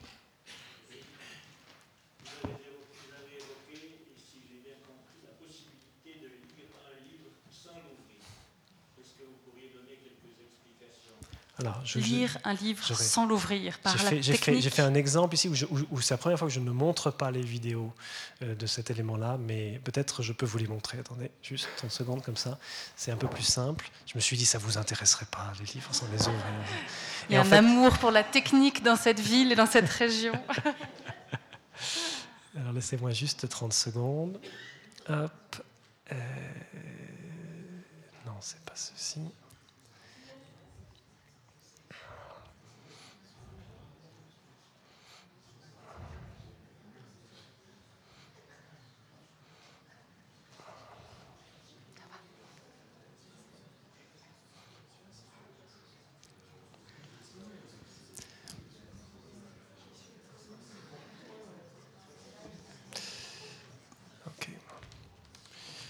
Vous pouvez remettre la vidéo. Voilà. Alors, euh, ça, c'est ce que vous obtenez euh, si vous prenez 50 photos d'un livre avec une caméra normale. Vous pouvez reproduire le livre en 3D euh, simplement en combinant les, poses. Ça s'appelle la photogrammétrie. C'est une méthode qu'on utilise aussi pour numériser les, les bâtiments. Donc, ça, c'est le modèle du livre avec une caméra normale. Si vous utilisez des rayons X, vous allez faire la même chose. C'est-à-dire que vous allez obtenir euh, cette fois-ci une espèce de fromage, hein, euh, une espèce de, tranche comme ceci, qui, euh, parce que les rayons X traversent le livre.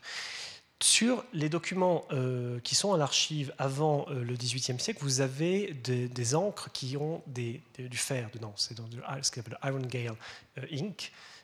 qui ont ces, éléments, ces éléments ferriques, et donc ils arrêtent les rayons X. Et ça, si vous passez ensuite virtuellement le, un plan, vous allez voir apparaître, vous voyez ça c'est vraiment la version brute, vous voyez déjà en fait commencer à apparaître des formes euh, écrites qui correspondent simplement sans, effort au passage virtuel de ce plan. C'est exactement quand vous faites un, scan de votre cerveau, euh, le médecin va regarder euh, en, le coupant virtuellement. Alors après, si vous faites un petit effort de, disons de, avec un algorithme qui, qui, va extraire les pages, et les pages, vous savez, elles sont, les gens me disent ah mais c'est extraordinaire, les pages c'est tout petit, comment vous faites? Mais les structures que vous regardez dans, dans, dans, votre cerveau ou, en médecine, elles sont beaucoup plus fines que ça. Nous, on veut voir des choses très, très, très, pointues. Une page, c'est très gros par rapport à, euh, en termes de... Donc il y a même le problème de où la couper. Vous voyez, vous la coupez à l'intérieur, vous pouvez la couper en haut de la page, en bas de la page.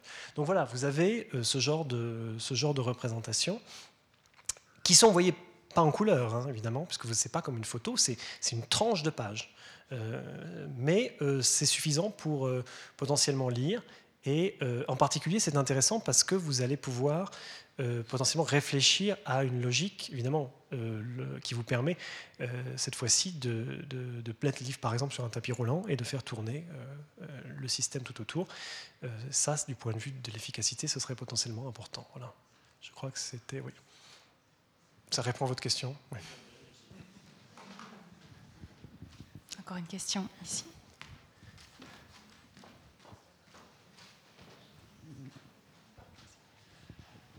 Moi, j'aurais aimé savoir, euh, puisqu'avec ces outils, ça, vous, ça permet une modélisation, une représentation plus fidèle du passé et de l'histoire d'une ville.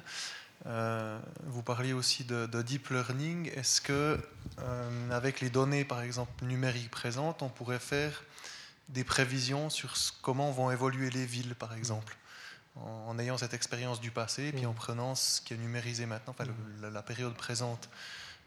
Parce que je pensais par exemple, il y a euh, assez récemment, Google euh, aux États-Unis arrivait pour une épidémie, de grippe à voir comment elle se répartissait sur le territoire mm. en fonction de ce que les gens tapaient dans les moteurs de recherche. Oui, alors ça, ça, ça c'est un peu une astuce. il y a une question fondamentale. il y a une question de savoir si, si effectivement, à partir d'un certain niveau d'informations sur l'évolution des villes. Je prends simplement, prenons juste le XXe siècle. J'ai des photos aériennes. ces photos aériennes, je, sais, je peux reproduire automatiquement les modèles 3D à partir de ces éléments-là. je peux le faire aussi à différentes échelles. Si je mets tout ça dans un très gros réseau de neurones et, et qu'il essaie de voir l'effet du passage du temps sur la ville comme une texture, est-ce que cet élément-là est prévisible ou est-ce qu'il ne l'est pas? C'est, disons-le, très peu intuitif. Et ce que nous apprennent les, les résultats récents justement sur le deep learning, c'est donc le deep learning pour ceux qui c'est une technique à la fois ancienne de l'intelligence artificielle, mais qui depuis cinq ans a un renouveau euh, extrêmement fort parce que tout d'un coup, des problèmes qu'on pensait impossibles à résoudre, comme reconnaître des objets, euh, comme faire de la traduction automatique, euh, comme prédire justement des séquences temporelles un peu difficiles, tout d'un coup fonctionnent alors que pendant des dizaines d'années, ils ne fonctionnaient pas. Et ça, ça met la planète dans un état de, d'excitation incroyable. Et donc le nombre de chercheurs dans cette, dans cette discipline euh, augmente de semaine en semaine et le nombre d'articles scientifiques. Et donc du coup, il va bien se passer quelque chose aussi. Euh, mais une des choses qu'on peut retenir, c'est que ce n'est pas intuitif. C'est-à-dire que, euh, par exemple,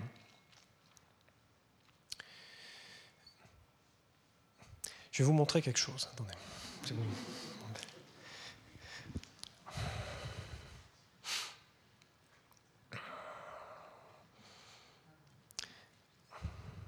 Mon cours de la semaine dernière, ça. Alors, ah oui, du coup, attendez, juste. Encore un petit instant avant de mettre. Ah, mais j'ai pas d'internet ici. Si.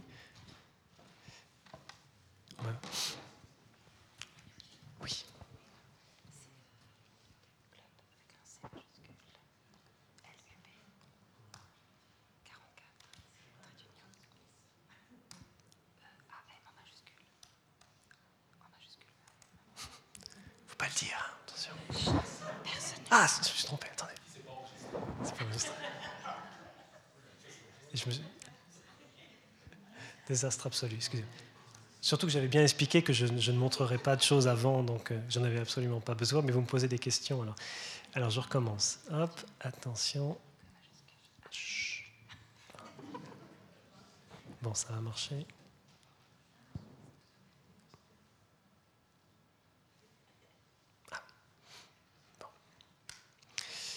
Alors, ok. Bon, je vous montre quelque chose pour. Ça ne va pas vous sembler relatif, ça ne va pas vous sembler directement euh, relié, mais ça vous montre en quoi ces réseaux peuvent faire des choses qui sont surprenantes. Euh, ce que ces réseaux arrivent à faire, c'est analyser bien des images, donc des très grands jeux de données, et euh, aujourd'hui potentiellement euh, en générer d'autres. Comment est-ce qu'ils font ça? Vous avez un réseau, par exemple, ici, qui... je vais vous l'expliquer sur l'exemple. Voilà. Si ça marche. Peut-être. Donc, euh, ça, c'est un grand réseau de neurones qui a vu beaucoup de photos d'acteurs. Parce qu'évidemment, le problème, euh, c'est que les jeux de données sont ce qu'ils sont aux États-Unis, comme on n'a pas les, cultures, euh, on n'a pas des informations de Venise, on travaille sur Hollywood. Bon, donc, on lui montre tous ces éléments-là. Et puis, on va l'entraîner à générer des images qui doivent avoir les mêmes caractéristiques, mais qui ne doivent pas être des visages existants donc ce que fait le réseau, c'est qu'il réussit à produire des images de ce genre-là, qui sont des images de visages qui n'existent pas. Ces, personnes-là n'existent pas. Elles sont loin de toute personne vivante. Et il est possible d'en générer des milliers. Parce que essentiellement, ce que le réseau a réussi à comprendre, c'est quelle était la structure des visages humains. Et ça, c'est quelque chose qui nous... on a tous l'impression qu'on a des visages uniques, on a l'impression qu'on se ressemble un peu, mais que c'est un espace qu'on va dire discontinu. Or, euh, si vous voyez suffisamment d'exemples, au bout d'un moment, vous allez vous apercevoir que la réalité est une réalité qui est continue, en fait, et qu'il existe euh, un espace dans lequel toutes les variations potentiellement existent. Et donc ça, ça vous montre comment petit à petit, après 9 jours, 10 jours, le système se focalise sur un point, et ça, ça va venir le visage particulier de ce point parmi des millions. Et il suffira ensuite de déplacer ce point pour voir les visages qui sont voisins. Voilà. Donc vous rentrez dans l'espace continu des visages. Donc tout ça, aucun n'existe. Hein Mais simplement, la texture du réel est devenue un paramètre. Et ça, c'est parce que le réseau a vu tellement d'images qu'il a réussi à l'induire beaucoup plus de visages que vous n'avez vu dans toute votre vie. Donc, ça, ça va nous montrer deux choses. À part que c'est bizarre. Bon. Euh, ça va nous montrer qu'on va rentrer dans un régime de la post-réalité vraiment sur les images. C'est-à-dire que jusqu'à présent, on dit ah, ça a été photoshopé, c'est pas vrai, les gens ont enlevé les rides. Maintenant, c'est terminé. C'est-à-dire que vous allez avoir des images qui ont toutes les caractéristiques du réel, euh, mais qui ne sont plus réelles. Et donc, à partir de là, la notion de confiance vers l'image va complètement euh, être mise en jeu. Une image ne vaudra plus rien. Déjà, ça voulait dire peut-être pas grand-chose. Euh, Ce n'est pas justement les visages. C'est-à-dire qu'une fois que vous avez cette méthode-là, tous les objets que vous allez voir à partir de là n'existent pas. Ça, ce sont des produits, des images, des scènes qui n'existent pas. Elles ont été générées par l'induction de la structure du monde qui a été comprise par le réseau visuel. Alors, si vous regardez bien, il y a des, problèmes. Hein. C'est-à-dire qu'il y a des endroits où vous allez voir qu'il y a des choses un peu aberrantes, il y a des trucs un peu détruits, etc. Mais dans l'ensemble, euh, c'est la, capacité d'avoir compris, en fait, le, cheval, il a un peu un problème. bon. Voilà. Bon. Donc, alors, donc je vous ai montré ça pour, euh, d'abord pour vous dire que ce n'est pas intuitif. Qu'est-ce que va réussir à faire la machine, qu'est-ce qu'elle ne va pas réussir à faire? Tout se joue aujourd'hui sur cette notion de texture du monde, c'est-à-dire le fait qu'il y a une structure dans ce que vous voyez, et que cette structure, potentiellement, une machine peut la comprendre de manière à ce que si on lui demande de générer quelque chose du même genre, elle la génère euh, de manière quasi réaliste. Ce que vous avez aujourd'hui qui commence à fleurir sur les téléphones, ce sont des applications qui vous permettent de prendre une photo de vous et de vous vieillir ou de vous rajeunir. Vous essayez, Face App, je crois que ça s'appelle comme ça pouvez le faire. Qu'est-ce que ça veut dire? Ça veut dire qu'il existe un vecteur, une transformation dans cet espace. Vous avez vu qu'on a bougé dans les visages, mais je pourrais être placé à un endroit et aller dans l'élément vieillir, rajeunir. Probablement donc, si j'ai suffisamment de données de l'évolution d'une ville, je suis capable non seulement donc, de la voir comme des états euh, instantanés, mais je suis capable de comprendre les processus de transformation aucun doute probablement sur la capacité de dégradation d'une maison dans le temps. Plus difficile d'imaginer qu'on va prévoir une, stratégie d'évolution urbaine, sauf que peut-être s'il en a vu suffisamment à l'échelle mondiale, une personne tout un processus qui semble euh, basé sur une décision d'un conseil communal qui va décider de faire passer l'autoroute à tel endroit, etc., qui semble être dans une singularité absolue liée au fait que quelqu'un a voté, pas voté, et peut-être malgré tout prédictible ou pas. Ça, ça fait partie du grand mystère. Est-ce que l'évolution du monde et à quelle échelle est-elle prédictible? Et donc, si elle est prédictible, est-ce qu'elle est générable? Voilà. voilà.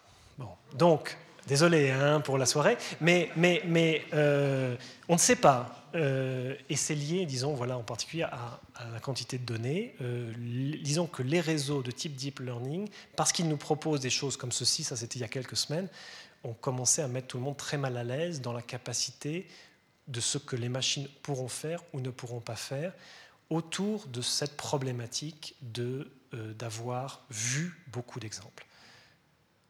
Vous avez suivi l'affaire du, Go sur le. Oui, vous avez suivi ça, oui, ok. Comment la. Oui, bon. Je... Non? Je vous, raconte je vous raconte l'histoire du Go comme ça. Bon. Euh, donc, ça, c'est il y a une aventure assez intéressante. Vous vous rappelez, donc, vous savez, quand on était petit, 1997, je crois, euh, Kasparov est battu par Deep Blue aux échecs. Ah, ah, bravo, les échecs. Et puis tout le monde dit, oui, mais IBM très content, euh, magnifique. tout le monde dit, oui, mais les échecs, c'est facile. Ce qui est dur, c'est le Go. Parce que le Go, c'est un espace beaucoup plus grand. Ah, alors, ok, ok, ok, ok. Du coup, on attend, on attend. arrivent les techniques de deep learning et l'an dernier, couverture de Nature, une équipe euh, réussit à battre le champion du monde de Go en s'étant entraîné sur toutes les parties qui ont été jouées par les meilleurs joueurs mondiaux. Donc la machine, en analysant, a développé une expertise extrêmement forte. Et comme pour Kasparov, on a battu le meilleur joueur de Go, extraordinaire, la machine a gagné, puis tout le monde dit, bon, ben voilà, bon. ok, finalement le Go, c'était faisable. Bon. Sauf que ça ne s'est pas arrêté là. Il y a deux semaines, un, mois, euh, la même équipe dans Nature a euh, entraîné une machine de type deep learning à euh, jouer contre elle-même au Go sans jamais avoir vu une partie humaine. Donc vous avez un ordinateur qui joue au Go, l'autre qui joue au Go, et puis dès qu'il gagne, euh, il continue, il augmente son niveau au fur et à mesure, et puis il se bat, il se bat, il se bat, il se bat, il se bat. On le fait jouer comme ça un certain temps, et il devient très bon. Petit à petit, il redécouvre la plupart des règles de base, enfin pas des règles, des, astuces de base. Vous savez, le Go, c'est un truc millénaire, hein. des livres, des, une sagesse qu'on se transmet entre maîtres, qui se, murmure, enfin quelque chose de secret. Enfin, c'est la, la, culture humaine dans son essence, euh, dans, son mode de transmission. La machine trouve ces éléments, puis petit à petit développe d'autres techniques, puis développe des techniques que personne ne connaissait. On fait jouer cette machine qui n'a jamais vu une partie humaine contre AlphaGo, celui qui a battu le champion du monde, et elle gagne 100-0. Et donc, à partir de là, ça crée de nouveau un malaise. Alors qu'il faut toujours mettre pour ce qu'il est. Hein. C'est une partie de Go, c'est pas euh, marcher dans la rue. Il y a plein de choses qui sont difficiles, mais ça crée un malaise par rapport à ces, notions d'exploration et l'idée que de qu'est-ce qui se passe quand vous avez énormément de capacité de faire des calculs d'une part et potentiellement énormément d'accès aux données. Euh, sachant que les algorithmes eux-mêmes ne sont pas d'une complexité absolue, ils sont simplement des manières de trouver des, voilà, des patterns. Donc voilà, donc le, projet de Time Machine, il arrive euh, à cette époque-là, dans une époque où il y a une incertitude sur le visuel, il y a une incertitude sur ce qui va se passer avec les machines. Qu'est-ce que feront des, machines de, de, très grandes bases de données temporelles? Est-ce que ce sera au contraire une manière de garder de la stabilité dans un monde qui aura perdu beaucoup de stabilité? Voilà. Peut-être pour clore, euh, il y a une chose qui, me, cette histoire de, partie de Go me rappelle, c'est Serge Tisseron en décembre dernier qui racontait que le, sommet du vertige par rapport à ces machines et par rapport aux robots, ce sont deux machines qui se parlent, deux robots qui se parlent, et l'homme ne comprend plus. Mm. Et c'est d'être complètement largué. On est dans 2001 l'Odyssée de l'espace, on est dans, ces logiques-là. Donc voilà, ça c'était pour la...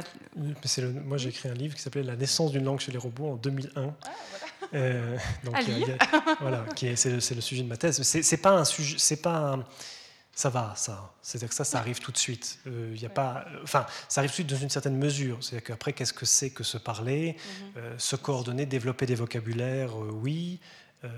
évidemment, le, là aussi, il y a un grand stress sur la linguistique qui, est une, discipline basée très symbolique, basée sur l'idée qu'on pense qu'on a quand même des arbres et qu'on a une espèce de, de grammaire et qu'il y a des éléments algorithmiques. Or, euh, ce que font justement ces machines euh, aujourd'hui, c'est qu'elles voient les choses comme des textures et elles arrivent à produire des énoncés qui sont tout à fait euh, justes en termes de texture. Maintenant, on n'est pas tout à fait sûr qu'est-ce qui est la morphologie, qu'est-ce qui est le sens.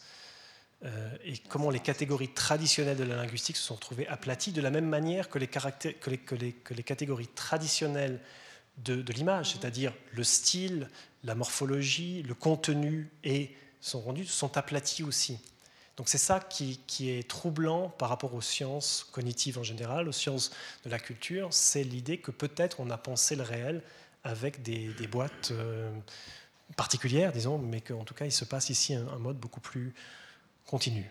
Il y a un autre paradigme. Merci infiniment parce que je crois qu'on va tous repartir avec un petit sentiment de vertige. Mais en tout cas, je vous félicite pour euh, avoir réussi à nous mettre en connexion avec des choses aussi complexes, mais de manière parfaitement accessible. Visiblement, ça vous, ça vous, ça vous caractérise et ça vous marque ce travail. Euh, voilà, merci infiniment. Je me dis peut-être un jour on pourra passer à la Time Machine, notre médiathèque, pour euh, se représenter quelles sont les relations entre les intervenants, les gens du public, parce que vous disiez justement qu'un des grands intérêts peut-être de, aussi de notre médiathèque, c'est toutes les questions du public à un, moment donné, etc. Et les relations entre les gens. Quand, euh, si on pense à certains débats, monsieur Intel dit à un autre monsieur, on connaît votre passion pour les mètres carrés, enfin ce genre de choses, votre obsession pour les mètres carrés. Enfin voilà. Merci infiniment, et puis ben, on se réjouit de voir la suite. Et, et, voilà, le, le bar est ouvert pour poursuivre ces discussions qui sont troublantes. Et je vous souhaite à tous une très bonne fin de soirée.